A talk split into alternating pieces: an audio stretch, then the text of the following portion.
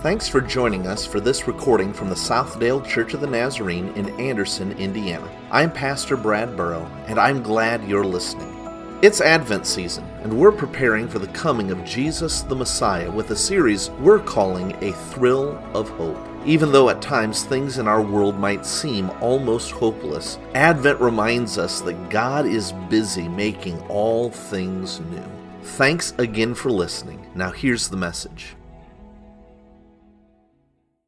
Is Don't Feel Bad. It's probably one of the most neglected books in the New Testament, and it's right towards the very end, right before Revelation, right after 1st, 2nd, and 3rd John. There's just this one little book, one chapter book, so short they don't even divide it into multiple chapters, the book of Jude. And I'd like to read, it's short, I'd like to read that with you today.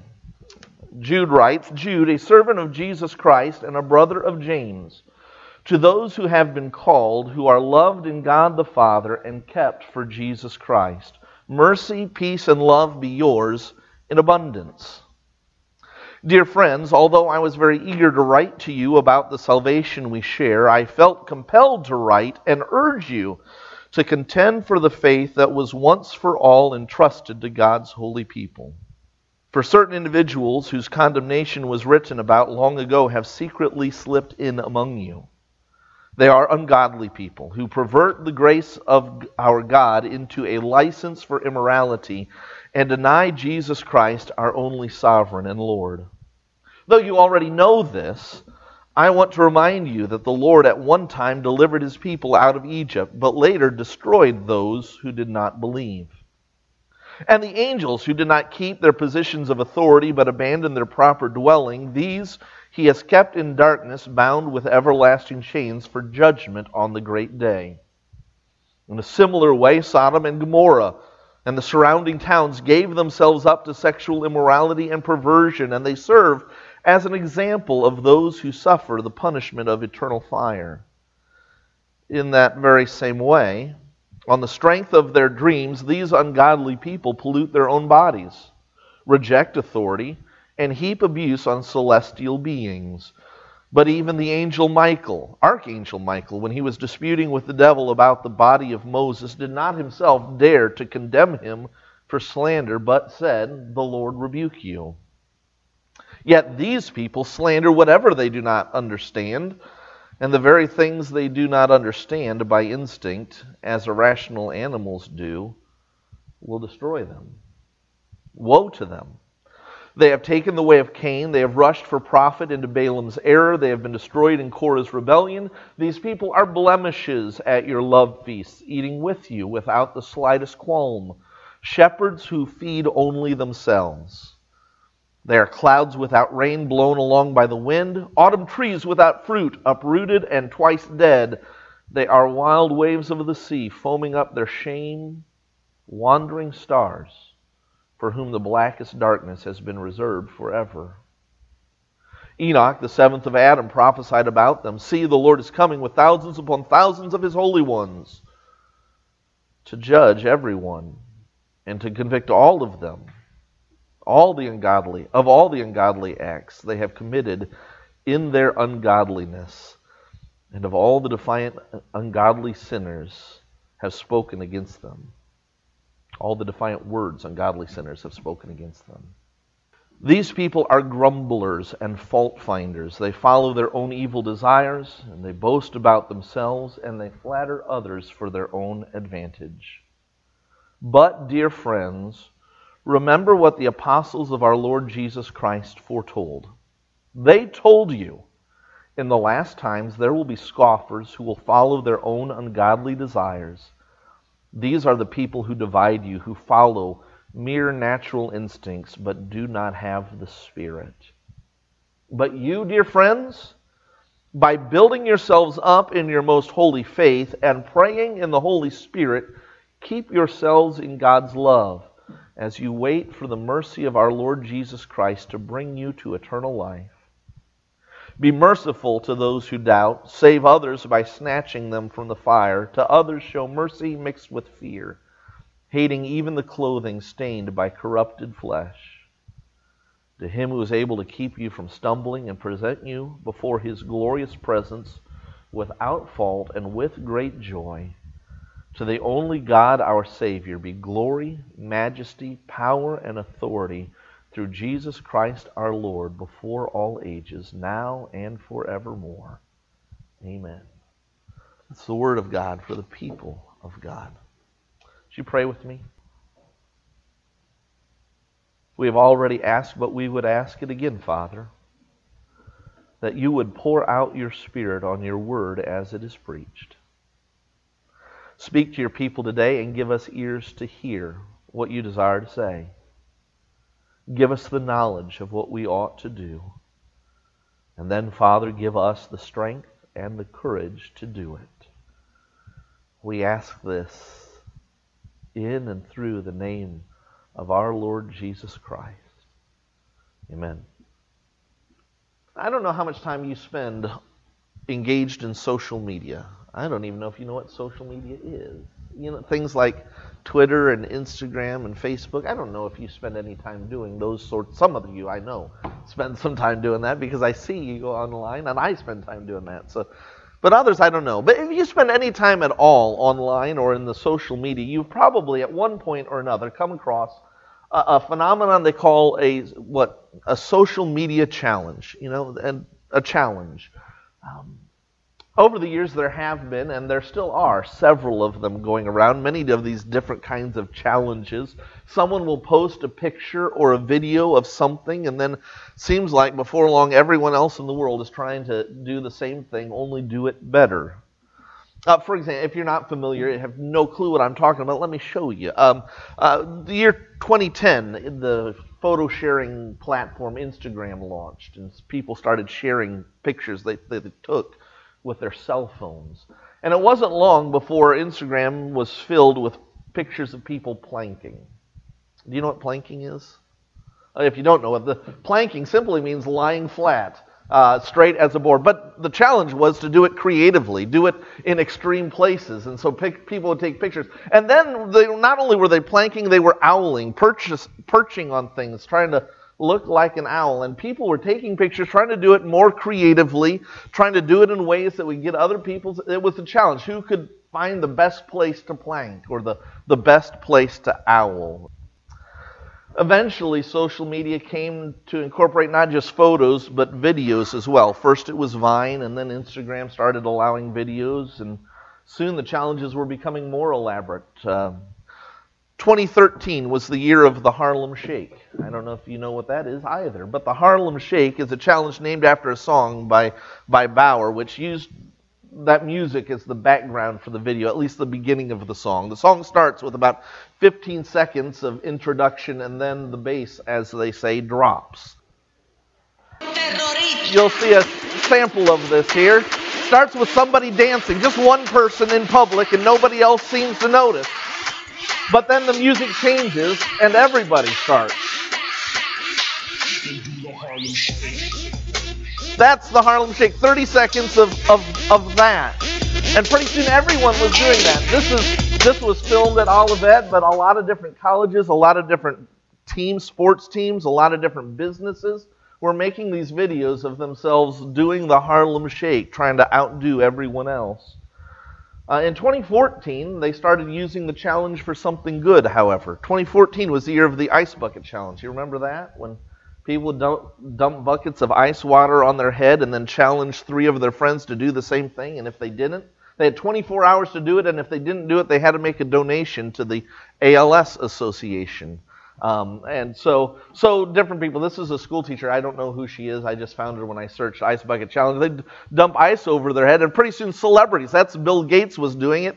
And at least one former president did it as well with the help of his wife who didn't want to get her hair wet. And pretty soon people were using it to raise money for a good cause. Not every challenge was good and harmless, however. In fact, some were not only frivolous and silly like that, some posed some significant potential risk to those who participated. Take, for example, the cinnamon challenge. I don't know if you've seen this before, but people challenge people to to eat a tablespoonful of powdered cinnamon in 60 seconds without taking a drink of water or spitting it back up. And most of the time it's something like this where people, well, she managed to do it, but most people end up spitting it out or coughing clouds of dust. But dry cinnamon poses a choking hazard, and when you inhale it, it can inflame the lungs, and there are cases of people who got pneumonia because they inhaled the cinnamon during this challenge. And that's one of the less harmful ones. That's one of the tamer examples. There are others where people would challenge each other, dare each other to do stupid things, even more dangerous than that. Sometimes challenges can be used for good. Sometimes challenges can encourage somebody to do something that ought to be done. But other times, challenges can pose a significant danger. And with that in mind, I'd like you to consider with me what we read from the book of Jude. There's not a whole lot that we know for certain. There's not a whole lot I can tell you for certain about Jude the person, the author. There are, in the New Testament, a number of people who go by the name of Jude or Judah or Judas, different forms of the same name. There are a lot of them in the pages of Scripture, and frankly, almost any of them could have been the author of this letter, and it might even have been somebody otherwise. The only thing the book itself tells us about Jude is that Jude is a servant of Jesus and a brother of James. And now, as soon as he says that, we think Jesus had some brothers, didn't he? You know that, right?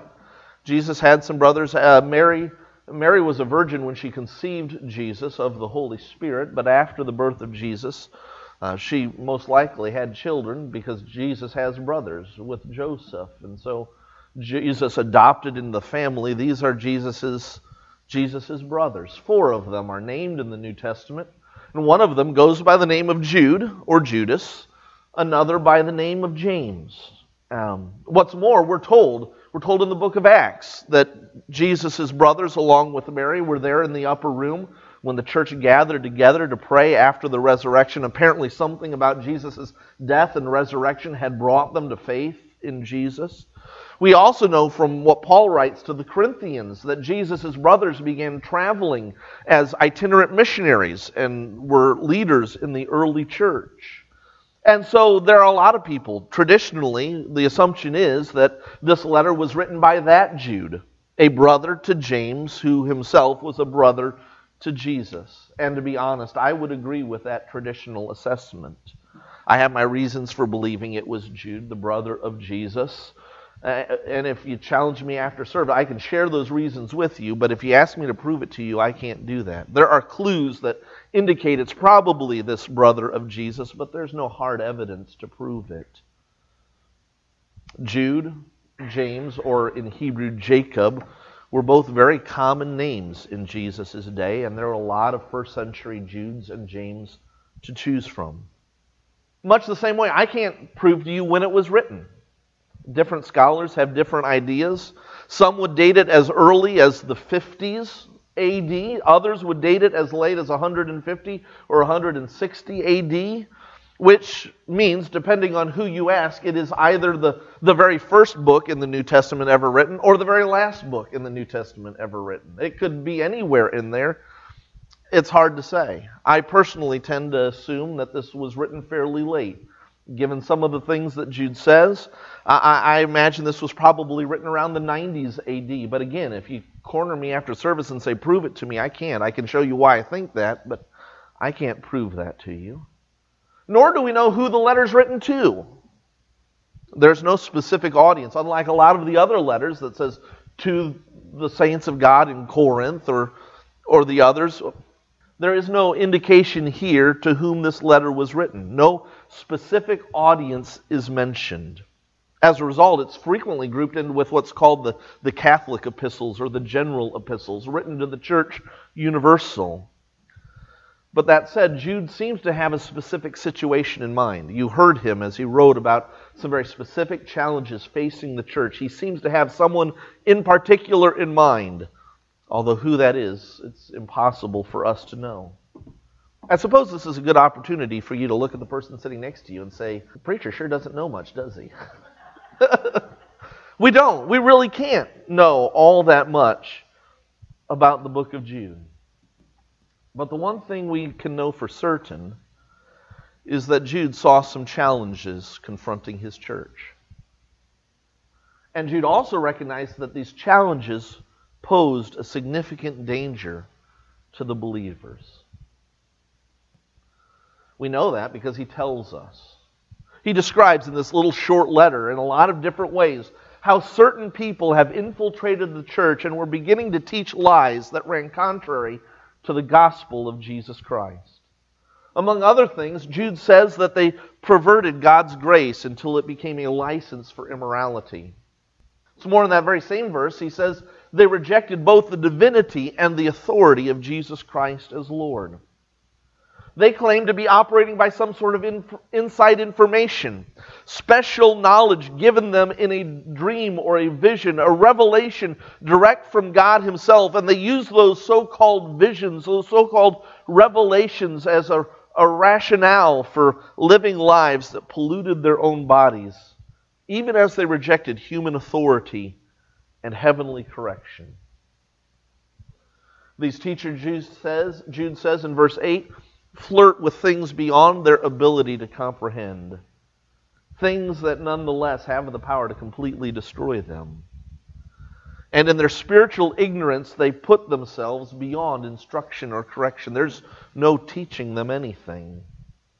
They are, Jude says, shepherds who shepherd only themselves. And in verse 16, he summarizes it all up when he accuses them of being grumblers and fault finders. They follow only their own evil desires. They boast about themselves, and they flatter others only for their own advantage. And Jude says this is no innocent, harmless challenge. This is not some bucket of ice over the head or a silly music video that never hurt anyone. The challenge these teachers pose to the church are a significant threat, Jude says. And he spares no word. He pulls no punches in exposing them for what they are. He calls them ungodly people whose condemnation has long been foretold. They have followed after the way of Cain, the Bible's first murderer. They have repeated Balaam's error. Balaam, that prophet from the Old Testament, who for the right price, during the Exodus, for the right price, was willing to mislead the Israelites and lure them away into idolatry. Some more, he says, they are recapitulating Korah's rebellion. Korah, who along with 249 others, rejected the authority of Moses and the leadership of Aaron as high priest. We're all holy, Korah and his co-conspirator said. We're all holy. We're all equal. We don't need you to tell us what to do or show us where to go. We can find our own way. Thank you very much. And Jude says these new teachers are following in that very same rebellion. These false teachers, Jude tells us, are as worthless as clouds that never bring rain. They are as twice dead as fruit trees that lack a harvest and have been uprooted and left to dry out in the sun. They're as dangerous and as wild as waves on a wild sea in the middle of the night, foaming and frothing. And they're as unreliable. If you're trying to chart a course, they're as unreliable as trying to chart your course by the planets which wander through the sky rather than by the stars which follow a fixed course. Kind of makes you want to say, hey, Jude, tell us how you really feel about him, doesn't it? Well, tell us what you really think, Jude. But Jude is forceful in his language for a reason. Jude is adamant in his argument because these teachers don't just pose a danger to themselves. He says they put the entire church at risk by their teaching and their behavior. You can see that in verse 12 if you look closely.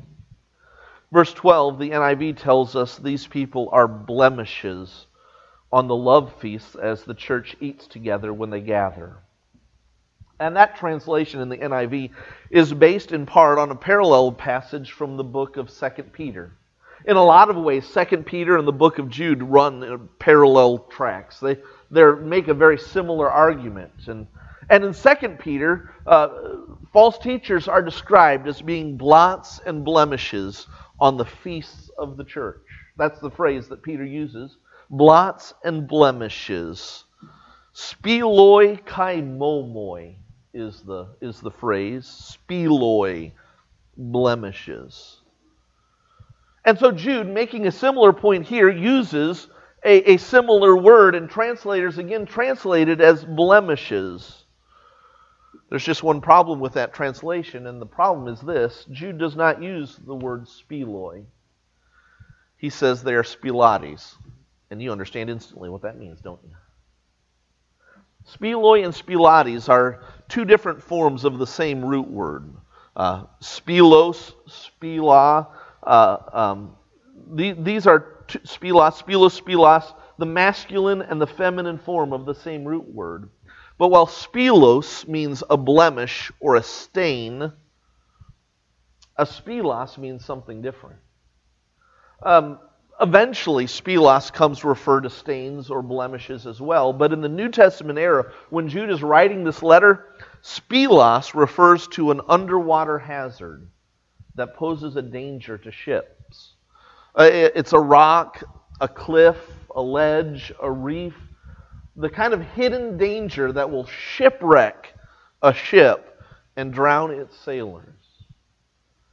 That's why, for this particular verse, I prefer the New American Standard Bible's translation, where it says, "These false teachers are hidden reefs in your love feasts." They're not just stains. They're not just blemishes. They are a hidden reef waiting to sink the ship of the church. They're not just blemishes that mar the beauty of the church's worship. These people are a lurking danger that could capsize everything. That's why Jude is so forceful. And that's why Jude says he felt compelled to write this letter.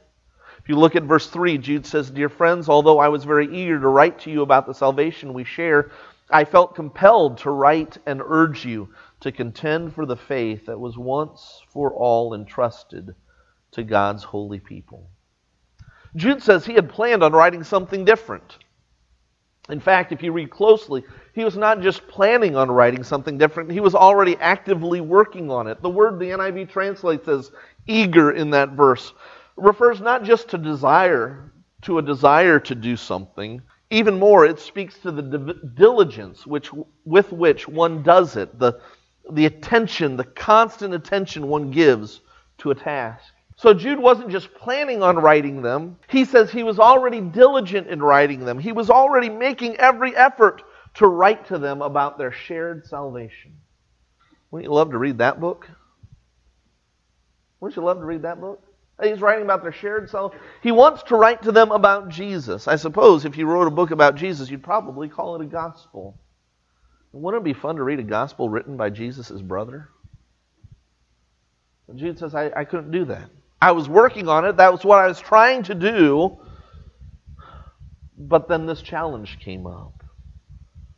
Even as I was writing, this challenge appeared on the horizon. Not just some innocent, harmless challenge, the kind of challenge that posed a significant threat to his church. And so he set aside that work and wrote them this brief, urgent warning. He does this because he sees the danger coming. But not only does Jude describe the challenge to their faith, he answers that challenge with a challenge of his own. Remember, we said at the start, sometimes challenges are dangerous, but other times challenges can spur somebody on to doing something good and right. Jude doesn't wring his hands in fear over this challenge. Instead, he challenges the church to be faithful. "I wanted to write to inform you," he says, "but I felt compelled to write and warn you." Not just to warn you, but to challenge you to contend for the faith that was once and for all entrusted to God's holy people. In other words, Jude says, these teachers pose a challenge, a threat to the church, but we're not going to let the church go down without a fight. Instead, he challenges them to contend. Epagonizomai is the Greek word there. And maybe if you listen closely, you can hear the root word to agony there. Epagonizomai. Contend, he says. Struggle even to the point of agony. Be willing to suffer for the faith that has been handed down to you. Now here, we ought to recognize that Jude is not writing directly to us. The Spirit takes Jude's words that the Spirit inspired and applies them, makes them living and active to us in our situation. But Jude had a specific situation in his day in mind. When he put pen to parchment and started writing this letter, he had something specific he was addressing. And we live in a very different place, a very different time. But I'd like to take Jude's challenge and apply it to us, if you would let me today, and if you'd let me do that this year.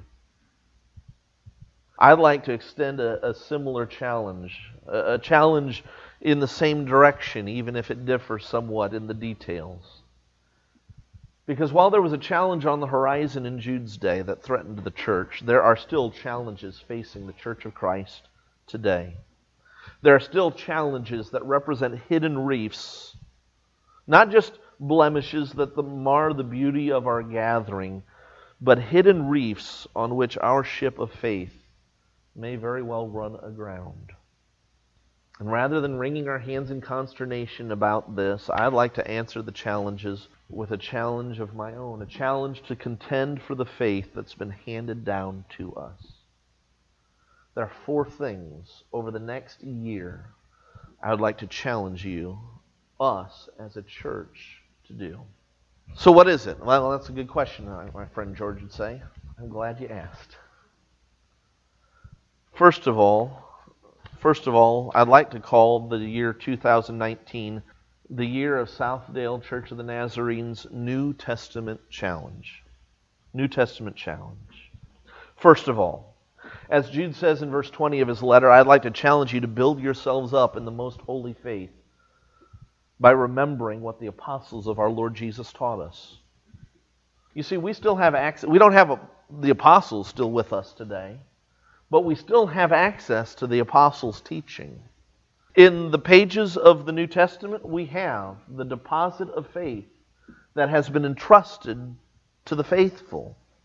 You cannot contend for the challenge of our faith if you do not understand the content of our faith. And so the first part of my challenge to you this year is to read. And if you'll participate in this challenge with me over the next year, we will together read the entire New Testament. Maybe you've never counted, but there are 260 chapters in the New Testament. Maybe you've never counted, but coincidentally, there are also 260 weekdays in a year. 5 weekdays a week, 52 weeks a year, 260 weekdays. And so if we read one chapter each weekday, we will, in the course of the year, read through the entire New Testament together. And if you look in your bulletins, I've already begun to distribute a reading plan so that we can read together. And because I like you so much, we've already got the first day's assignment done, haven't we? We read Jude. Read it again. It's worth rereading. But it does not take long. We can do it even in the course of a service to read a chapter out of the New Testament. But don't just read it. Consider what it has to say. We're not just going to start at Matthew. In fact, you see, we're going to start with Jude. But we're not just going to start at Matthew and go straight through to Revelation. That would be like 4 Gospels back to back. And even I think I would get tired of that by the time we got through John. Instead, we're going to kind of move thematically through the New Testament. We'll read an entire book at a time. We're not going to jump in between in the middle of books, but after Matthew, we'll move to some others that are similar to Matthew in thought and audience. And then we'll go to Luke, and Luke should bring us right up to Easter time. In fact, our reading plan will get us reading about the crucifixion and resurrection right during Holy Week. It'll work out just perfectly for us. Then after that, we'll talk about some of the letters of Paul, and then Mark will be in there, and we'll wrap up with the writings of John, moving into Advent and reading together the book of Revelation. I'll distribute those reading plans. It'll also, in case you're not actually here in the room and don't have a bulletin in front of you, if you're listening online or listening to our podcast, those will be available on our Facebook page and our website as well. But we're going to work our way through the New Testament. And not only will we be reading the New Testament together, when we gather for worship, when we gather for Bible study each week, on our Sundays and our Wednesday night gatherings, our studies will be based on the material we covered throughout that previous week. So we will each individually be reading at home, and then we'll be talking about it as a church together. And together we'll contend for our faith one chapter per day. But contending for the faith is about more than just reading the Bible to build up our own faith. Contending for the faith also means sharing our faith with others. And toward the very end of Jude's brief letter, he addresses that as well. If you look down at verse 22 and 23, Jude writes, "Be merciful to those who doubt, save others by snatching them from the fire. To others show mercy mixed with fear, hating even the clothing stained by corrupted flesh." Now, depending on which translation you have in front of you today, that verse might sound different to you. That's not because translators are lazy or sloppy about their work. It's because the original text of those verses is a little bit difficult to decipher. And over the years in the manuscripts, there have been a lot of different variants in those two verses. It's hard for us to know with certainty exactly what Jude wrote in those two verses. However, we can get his message, even if the exact wording is unclear. In these two verses, he's talking about bringing back those who have wandered from the faith and bringing to faith those who have never had it before. Jude's talking about witnessing, sharing the gospel with others. And in those two verses, another thing that is clear is he says our witness should be characterized by three things. First, he speaks of witnessing by showing mercy. Elsewhere, Paul will say that God's kindness leads us to repentance. Paul will talk about restoring gently those who have fallen. As we share our faith, there ought to be a mercy about it. We are sharing good news that brings life. But not only ought there be mercy in our witness, there should be urgency as well. When we talk about sharing our faith, we're not just engaging in trivial small talk about something we've been thinking about or reading in our spare time. No, there's a real danger out there. Isn't there? There is a real danger out there. Jude says when you are sharing your faith with other people, what you are doing is you are rescuing them out of a fire. And our attempts to snatch others out of the fires of hell ought to be every bit as urgent as they would be if we were trying to rescue them from a burning building. There ought to be a mercy to our witness, but there should be an urgency to it as well. Lastly, Jude says there should be an aspect of fear in our witness. And that sounds weird to say, doesn't it? But we ought to be afraid when we are sharing our faith. He's not talking about being afraid of people.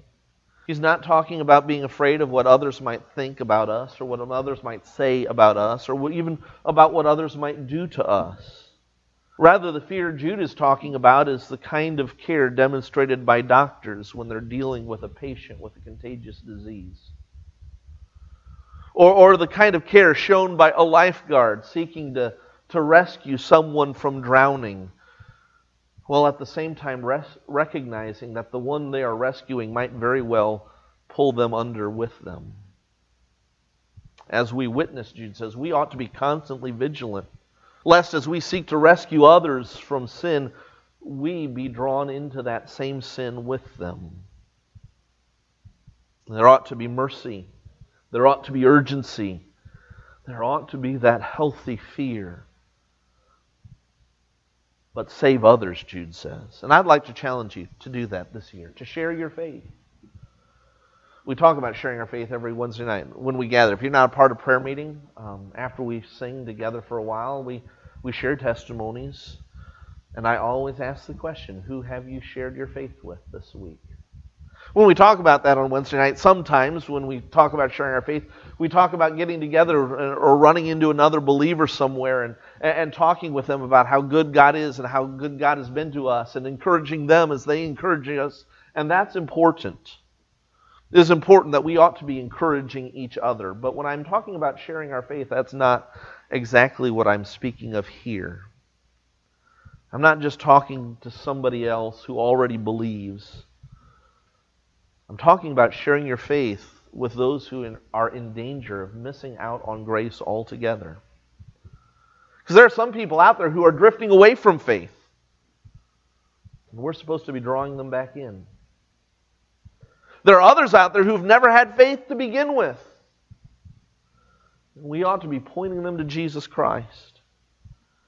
So I'd like to ask you to contend for your faith by sharing it with somebody at least once a week. Last Sunday we talked about how good God's been to us, didn't we? We acknowledged that when we started saying yes to Jesus Christ, when we started saying yes to God, He made all the difference in my life. And we said the promise of hope is that if you'll say yes to God, He'll do the same for you. You can do that. You can share your faith like that. You can talk about the difference God made in you, and you can extend the hope that if you'll say yes to God, He can do the same for you. Share your faith. Invite them to church. And here, I'm not talking about asking your friends who go to church somewhere else if they want to come to church with you from now on. That's not what I'm talking about. But you might have friends who've wandered away from church. You might have friends that are beginning to doubt their faith, and those are exactly the kind of people Jude says we ought to be drawing back in. With mercy, reaching out to those who doubt.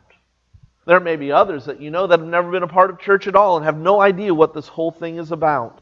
Share your faith by inviting them and bringing them to worship with you. But contend for the faith.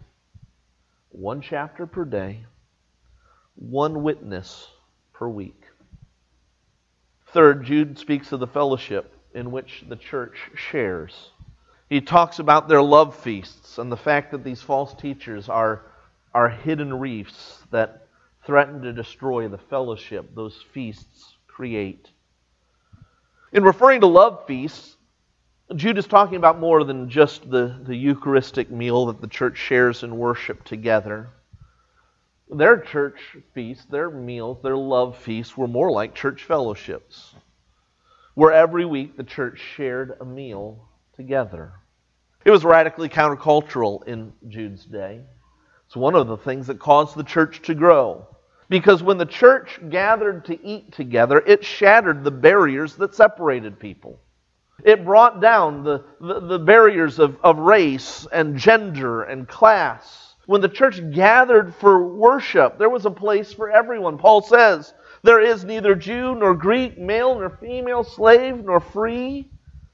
There's a place at the table for everyone. And so the wealthy and the slave alike would gather together and sit down to a meal.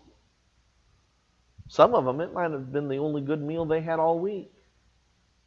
But they were welcome at the table, right along with the richest of them. During those meals, they likely broke the bread and drank of the cup, remembering and thanking God for what He had done for them in Jesus Christ. But it was more than just a fragment of bread and a thimble of wine consumed in pews. It was an entire meal that they shared around tables together, because they knew that sharing a meal at the table was important. It's there that the partnership, the fellowship, the communion was created. Now, I'd like to encourage you to make a point in sharing in the meals our church has when we gather together. In fact, in just a couple of weeks, I told you, we're going to be gathering for lunch on a Sunday morning, having some soup and some sandwiches and some birthday cake to celebrate birthdays. And it's just as easy to go home and eat by yourself, I know. Probably even better food if you do that. Maybe. But when we gather like that, it's important. It's important. That's where fellowship is formed. Just a few weeks, we'll have lunch after morning worship, and in just a few days, we'll gather for dinner on Wednesday night before our prayer meeting together. I know not everyone can participate in every meal, but we ought to make a priority out of sharing meals together. So I'd like to challenge you to contend for your faith. One chapter per day, one witness per week, and one meal, at least one meal per month.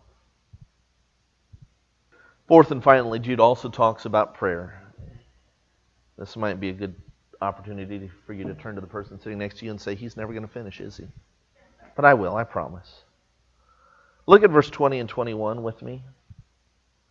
But you, dear friends, by building yourselves up in your most holy faith and praying in the Holy Spirit, keep yourselves in God's love as you wait for the mercy of our Lord Jesus Christ to bring you to eternal life.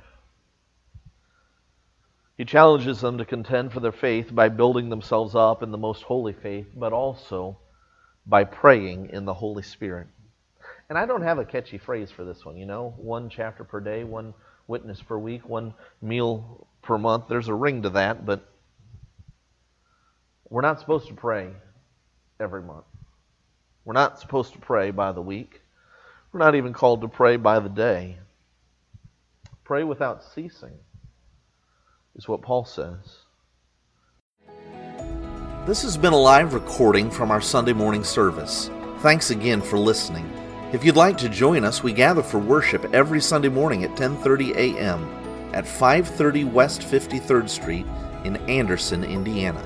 You can find out more about us online at SouthdaleNAZ.com. Again, that website is SouthdaleNAZ.com. Now go into peace and be a blessing.